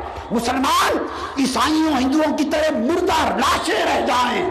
اور یہ جمعہ کے جمعہ دن مسجد کھول کر عیسائیوں کی طرح اپنی عبادت کرنے جائیں۔ مسجد ویران ہو جو اسلام کی خیرت کی بات کرے، اسے بے وقوف سمجھا جائے۔ جو حرام و حلال کی بات کرے، اسے دقیانوسی سمجھا جائے۔ جو مصطفیٰ کی تعلیم کی بات کرے، اسے اگلے وقتوں کے ہے لوگ انہیں کچھ نہ کہو کہا جائے۔ تو اس پر میں کہہ رہا ہوں، لکھ لو۔ ڈرامے بنیں گے۔ فلمیں بنیں گی۔ دکھانے کے لیے کہ یہ کچھ ہو رہا ہے۔ جب آپ وزارت کو کہیں گے جو وزارت اس کنجر خانے کے لیے بنائی جاتی ہے، جو کنجر خانے کو رواج دینے کے لیے وزارتیں بنتی ہیں، جب آپ ان سے کہیں گے کیا ہو رہا ہے، وہ کہیں گے یہ گندگی دکھا رہے ہیں تاکہ آپ لانت بھیجیں اور آپ کو پتا چلے کہ وہ لوگ کتنے گندے ہیں۔ کہیں گے یہ اور دراصل آپ کو اکسایا جا رہا ہوگا۔ ہر روز دکھا دکھا کر۔ یہ ڈکیتیاں کیسے شروع ہوئی یہ ٹی وی کے فلموں، ڈراموں نے راستے دکھائے۔ تو وہ پھر روز ٹی وی ڈرامے اور فلمیں چلیں گی۔ رفتہ رفتہ یہ راستہ ہموار ہوگا۔ پھر دیکھیں گے سوسائٹی میں رد عمل نہیں ہے۔ رد عمل نہیں ہے۔ پھر رفتہ رفتہ اکا دکا واقعات کروائیں گے۔ آہستہ آہستہ جب دیکھیں گے غیرت مرتی جا رہی ہے، پھر کہیں گے بھئی آزادی ہے، ان کی مرضی کرتے ہیں، کرنے دو ہمیں کیا؟ اس طرح کر کے آپ کو پورے کفر کی لپیٹ میں دے دیا جائے گا۔ اس لیے میری دانش میں آج سب سے بڑے کفر، سب سے بڑی بے حیائی، سب سے بڑی بے غیرتی سب سے بڑی بے حی اہمیتی اور سب سے بڑی بے ایمانی اور ایمان اور دین کی سب سے بڑی تباہی اور ہلاکت کا دروازہ آج کا ٹیلی ویژن ہے۔ آپ لوگوں میں اتنی طاقت نہیں ہے کہ ٹی وی گھر پہ ہو تو آپ صرف دین کے پروگرام کے لیے آن کریں اور بقایا کے لیے آن نہ کر سکیں۔ آپ روکیں، آپ کی بیویاں اڑا کے رکھ دے گی آپ کو۔ اللہ ماشاء اللہ اور کئی بیویاں بھی ایسی ہیں کہ ان کے شوہر اس طرف جائیں تو وہ ان کو روک دیں گی، دین پر قائم ہوں گی، جن کا ایمان مضبوط ہے۔ بچیوں کی تباہی کا راستہ یہ ہے۔ باقی کسی اور جگہ بھیجنے کی ضرورت نہیں، ساری بربادی گھر کے اندر موجود ہے، ٹی وی چینلز کی شکل میں۔ اور اب انٹرنیٹ بھی انہیں کنیکشنز کے لیے یوز ہو رہا ہے۔ یا آپ کی بچیاں ماں باپ والے کمرے میں کیوں نہیں رکھتی انٹرنیٹ؟ وہ الگ کمروں میں اپنا انٹرنیٹ کیوں رکھتی ہیں؟ یہ پرانے وقتوں کے ماں باپ میجورٹی جڈو ہے، جڈو۔ آپ کو دو ٹکے کی خبر نہیں ہے کہ کیا ہو رہا ہے۔ دنیا کہاں پہنچ چکی ہے؟ پچہتر فیصد بچے بچیاں ماں باپ کو بے وقوف بناتے ہیں۔ اور ماں باپ کی تباہی کا راز کیا ہے؟ ہر ماں باپ یہ سمجھتا ہے کہ دوسروں کے بیٹے بیٹیاں خراب ہیں، میرا بیٹا بیٹی تو جبرائیل امین جیسا پاک ہے۔ میری بیٹی وہ تو بی بی مریم جیسی ہے۔ میرا بیٹا وہ تو جبرائیل امین کا کزن ہے۔ میرا بیٹا بیٹی نہیں بگڑ سکتا، ہمارا خون ہے۔ یہ دوسروں کے بیٹے بیٹی خراب ہیں۔ اسی خیال میں تم برباد ہو رہے ہو۔ اور تمہارے بچیاں بچیاں تمہاری خیرت کو کاٹ کے ٹکڑے ٹکڑے کر رہی ہیں۔ تمہیں خبر نہیں ہے۔ ہر ماں باپ کو اپنا بیٹا بیٹی معصوم نظر آتا ہے۔ تمہیں معلوم نہیں اس معصومیت کے پردے کے پیچھے کتنے کتنے مکر ہیں۔ کتنے کتنے فریب ہیں۔ میرا فرض منصبی ہے کہ اس مقام پر بیٹھ کے بیان کروں۔ اگر یہ حق نہ بتاؤ تو میرے آقا مجھ سے ناراض ہو جائیں گے۔ مجھے اس سے غرض نہیں کہ آپ ناراض ہوں یا خوش ہوں۔ مخلوق ناراض ہو یا خوش ہو تو میں کوئی کسی سے لیتا نہیں ہوں۔ میں جس مصطفیٰ سے لیتا ہوں انہیں کو خوش کرنا ہے۔ جن کا نوکر ہوں انہیں کو خوش کرنا ہے۔ کام کھولو اور آج جا کر طرز حیات میں تبدیلی کا آغاز کرو اور گرفت کرو اپنے بیٹے اور بیٹیوں کی زندگی سے اور گھروں سے اس نامراد فیشن کی ابتدا کو ختم کرو۔ اور بیٹے بیٹیاں ختم نہیں کر سکتے جن کی مائیں پہلے فیشن ختم نہ کریں۔ مائیں بڑی بیٹیاں اتنے کسے ہوئے فٹ کمیز پہنے کہ کوئی عزت والا آدمی، غیرت مند آدمی بات نہیں کر سکتا نگاہ اٹھا کر اس کی طرف۔ کیا لباس اس لیے بنایا گیا تھا؟ لباس تھا ساتر کے چھپائے۔ تم لباس کے ذریعے ہر چیز ننگا کرتی ہو۔ خدا کا خوف کرو۔ اور جو اس پر عمل نہیں کر سکتا، کچھ نہیں تو کم سے کم ہم سے رشتہ توڑ دے۔ ہم سے رشتہ توڑ دے۔ رفاقت میں ہے تو چھوڑ دے۔ تعلق میں ہے تو چھوڑ دے۔ میں کیوں کرتا رہوں اور روتا رہوں؟ میں نے آپ کو بہت بڑے فتنے سے آگاہ کر دیا ہے۔ اور آقا نے فرمایا، اس راستے پر چلنے والے، حضور نے فرمایا لئی صلیحہ اولا سلات ما اقام والا ذالک وہ ان کی کوئی نماز بھی قبول نہیں ہوگی۔ نہ روزے قبول ہوں گے، سن لیں۔ نہ کوئی نماز قبول ہوگی، نہ تسبیح قبول ہوگی۔ نہ لہلت القدر کی عبادتیں، نہ شب برات کی عبادتیں۔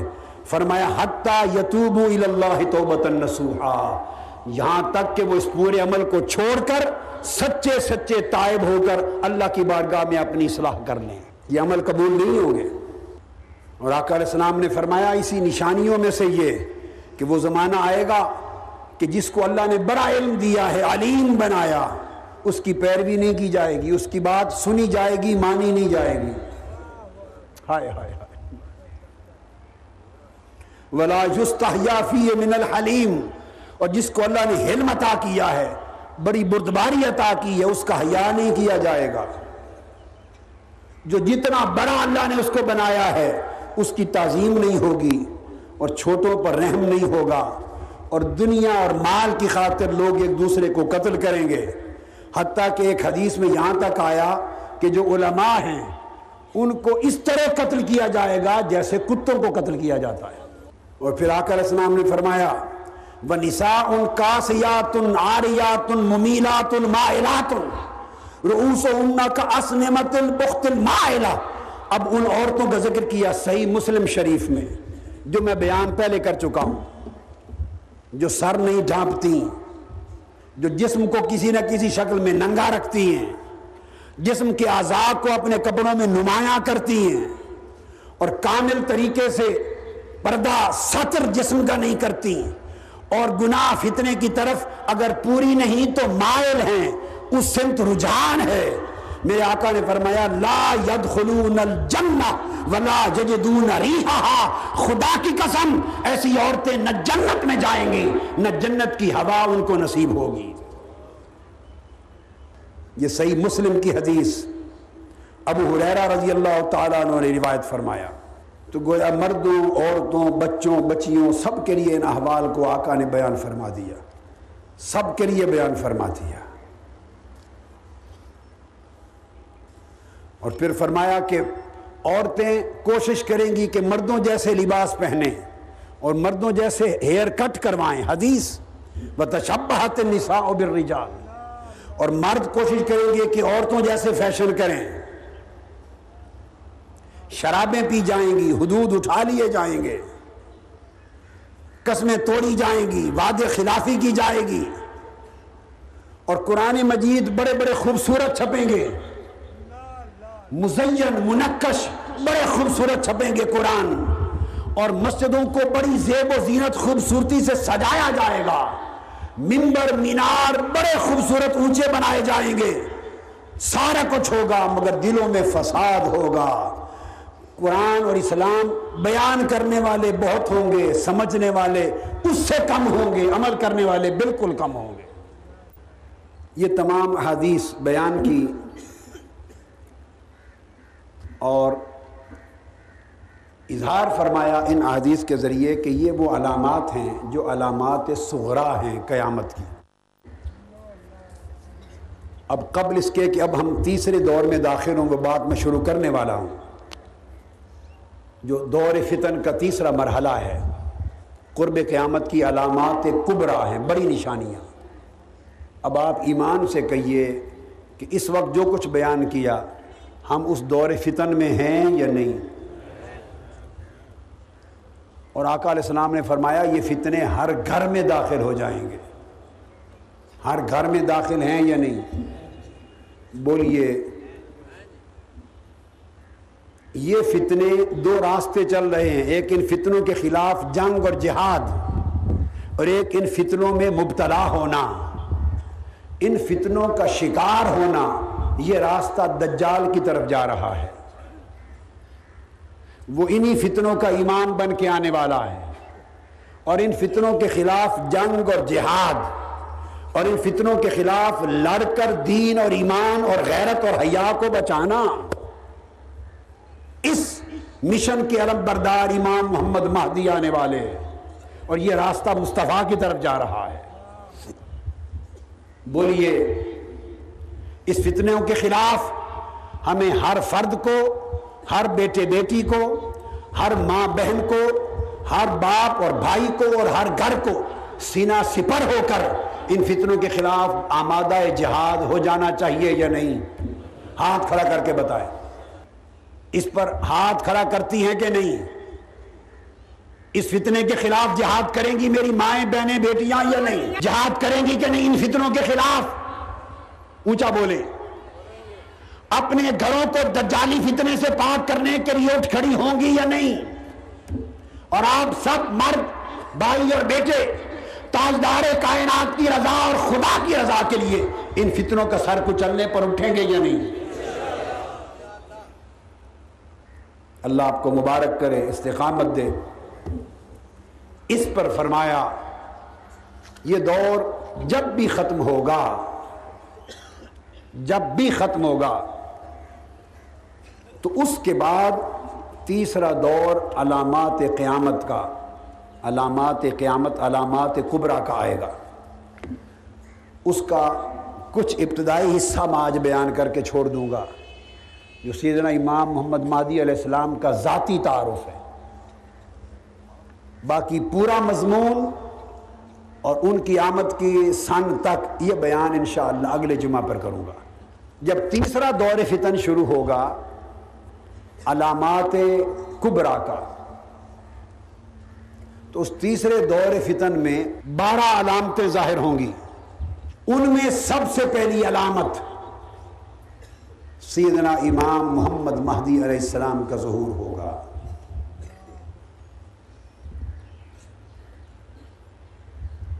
اور آپ کے بعد دوسری بڑی علامت، اب یہ آپ دیکھ لیں، اس سے آپ کو مسئلہ بھی سمجھ میں آ جائے گا کہ انہوں نے کب آنا ہے۔ جس علامتوں کے دور میں وہ آئیں گے، وہ بیان کر رہا ہوں۔ اس پر ایک ایک حدیث، اس کی تفصیل، مضمون اگلے جمعہ پر انشاءاللہ بیان ہوگا۔ آج میں صرف ان کا جو شخصی تعارف ہے، اس پر اکتفا کروں گا۔ وہ نشانیاں سن لیں کہ جن علامات کبرا بڑی نشانیوں کے زمانے میں سیدنا امام محمد مہدی علیہ السلام کی آمد ہوگی۔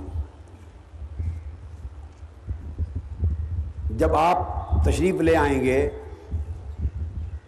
تو آپ ہی کی حیات طیبہ اور زمانے میں دجال کا خروج ہوگا۔ دو، پھر آپ ہی کی اسی زمانے میں سیدنا عیسیٰ علیہ السلام کا نزول ہوگا۔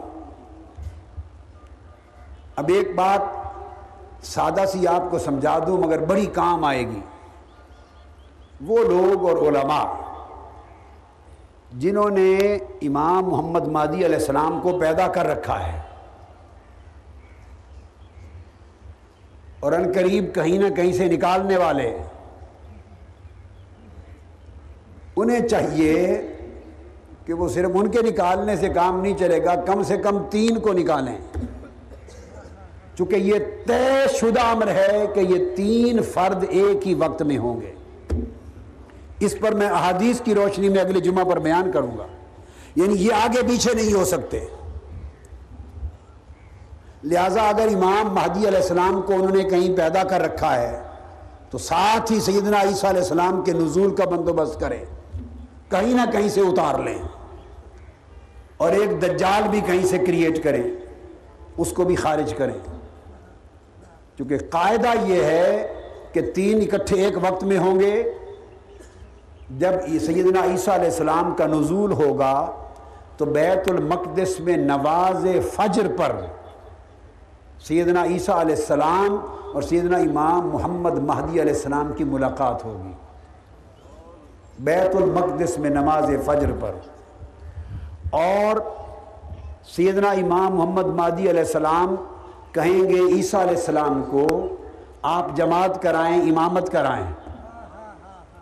آپ مسلح پر کھڑے تھے، ہو چکے ہوں گے کھڑے، تکبیر ہو گئی ہوگی جب سیدنا عیسیٰ علیہ السلام پہنچیں گے۔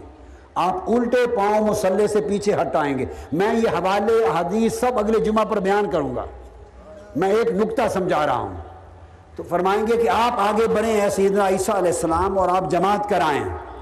تو سیدنا عیسیٰ علیہ السلام کریں فرمائیں گے، نہیں، نماز جماعت اس امت کو اس امت کا امام ہی کرائے گا۔ چنانچہ عیسیٰ علیہ السلام ان کو پھر آگے مسلح پر کر دیں گے اور امام مہدی علیہ السلام جماعت کرائیں گے اور سیدنا عیسیٰ علیہ السلام ان کی اقتداء میں نماز ادا کریں گے۔ نماز کے بعد وہ دروازہ کھولیں گے ایک خاص جب دروازہ کھولیں گے، مغربی سم تو آگے دجال کھڑا ہوگا۔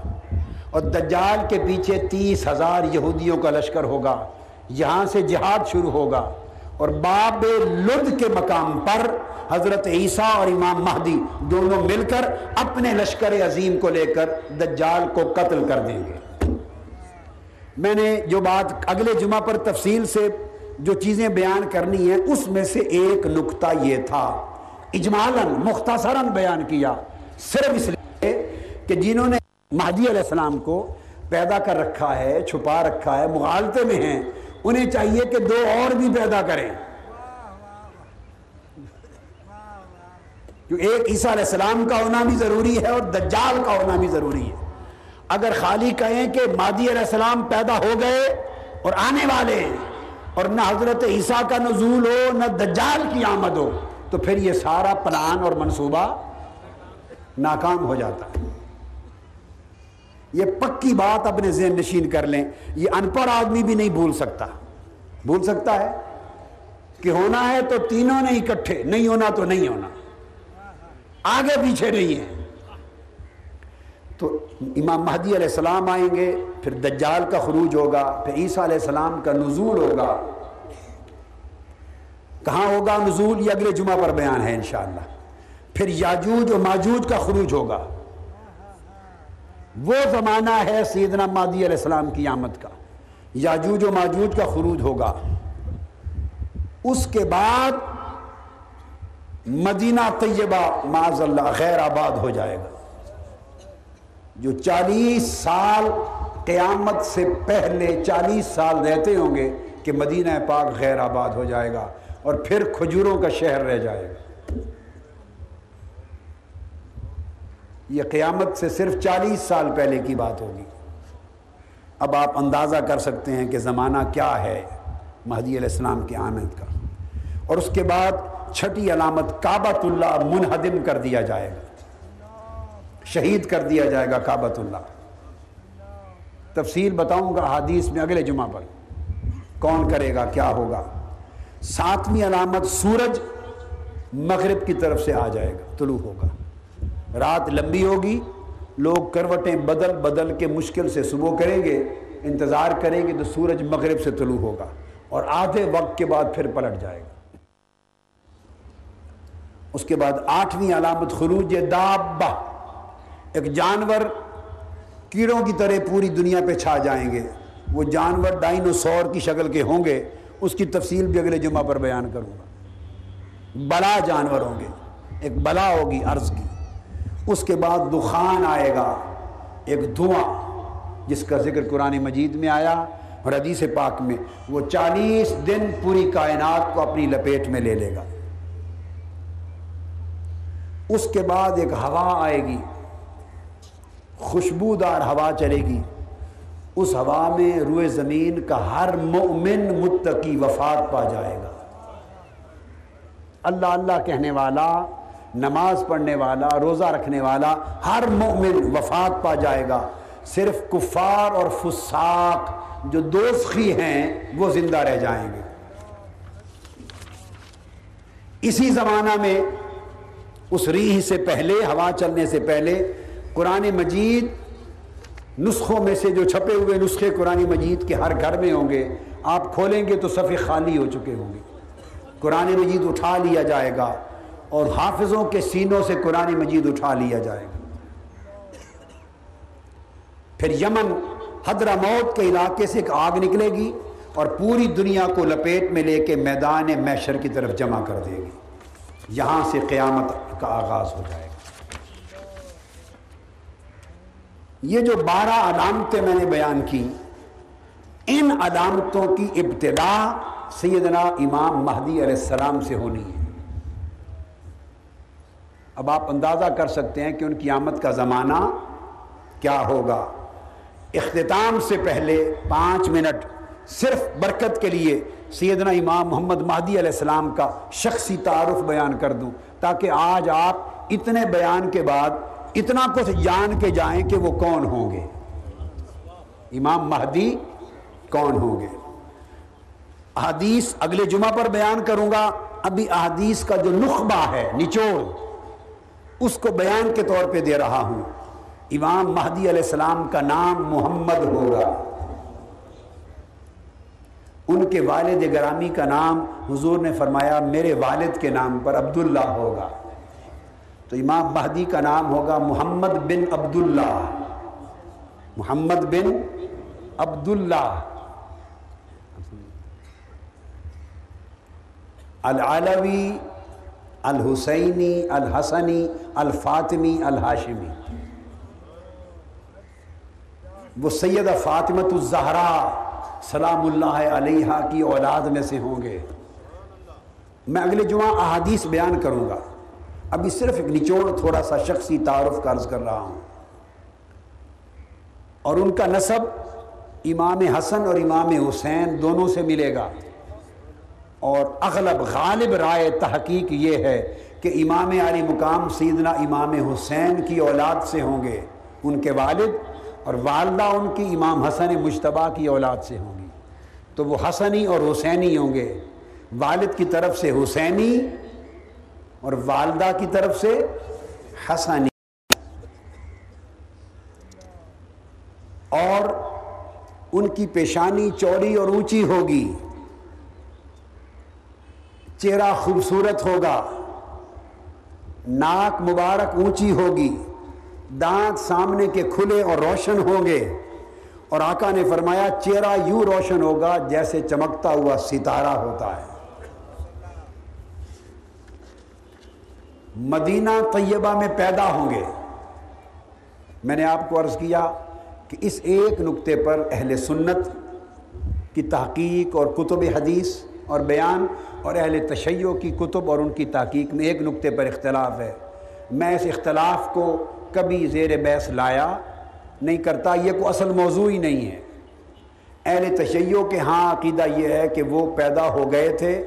سیدنا امام حسن عسکری کے صاحبزادے بارہویں امام۔ پھر ان کی عمر چار سال یا آٹھ سال کے قریب تھی جب وہ غار میں غائب ہو گئے۔ دوبارہ ظہور ہوگا۔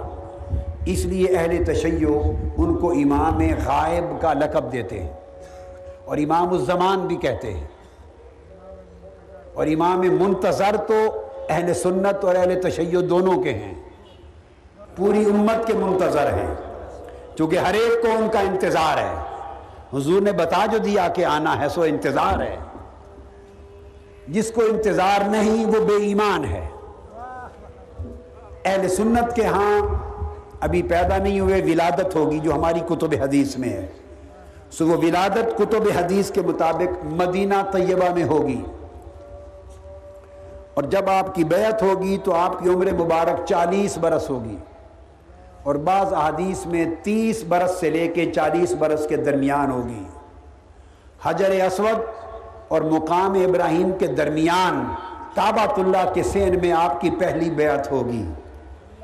پہلے دنیا کے سب سے بڑے سات اکابر علماء بیعت کریں گے جو دنیا سے آئے ہوں گے۔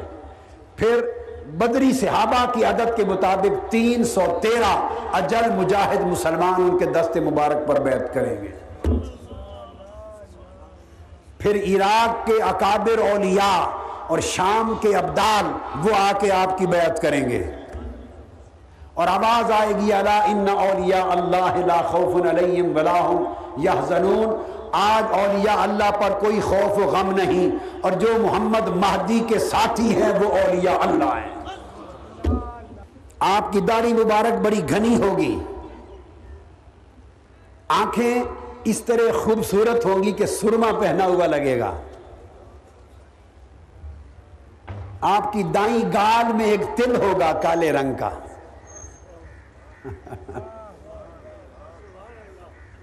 اور آپ کے کندھوں کے درمیان تاجدار کائنات صلی اللہ علیہ وسلم کے اسم پاک کی مہر ہوگی۔ علامت النبی ہوگی۔ تین ہزار ملائکہ آپ کی مدد کے لیے اور آپ کا لشکر بنا کے آپ کے ساتھ ساتھ چلیں گے۔ آپ چالیس برس روایات کے مطابق حیات رہیں گے۔ اس کے بعد مدت خلافت اور مدت حکومت سات برس بھی آئی ہے، نو بھی آئی ہے، بیس بھی آئی ہے، تیس بھی آئی ہے، چالیس بھی آئی، انتالیس بھی آئی۔ مختلف روایات ہیں۔ تاہم چالیس برس تک آپ کی بقا۔ آپ کی حیات ہوگی۔ پوری دنیا پہ آپ کی حکومت ہوگی۔ اب اس کی میں تفصیلیں بیان کروں گا کہ کن کن ملکوں کو فتح کریں گے، وہ آج نہیں بتاتا۔ ایک عجیب داستان ہے جو تاجدار کائنات نے بیان کر دی ہے۔ جس سرزمین پہ آپ بیٹھے یہ بھی فتح کریں گے۔ بڑے بڑے ملک فتح کریں گے۔ حدیث میں، اگلے جمعہ پر ان کا بیان ہوگا۔ اور آپ کا پایا تخت یعنی تخت سلطنت عالمی حکومت کا، یروشلم ہوگا، بیت المقدس۔ بیت المقدس آپ کا پایا تخت ہوگا۔ اور چودہ برس آپ بیت المقدس کے پایا تخت پر بیٹھیں گے۔ سلطنت میں چودہ برس وہاں بیٹھیں گے۔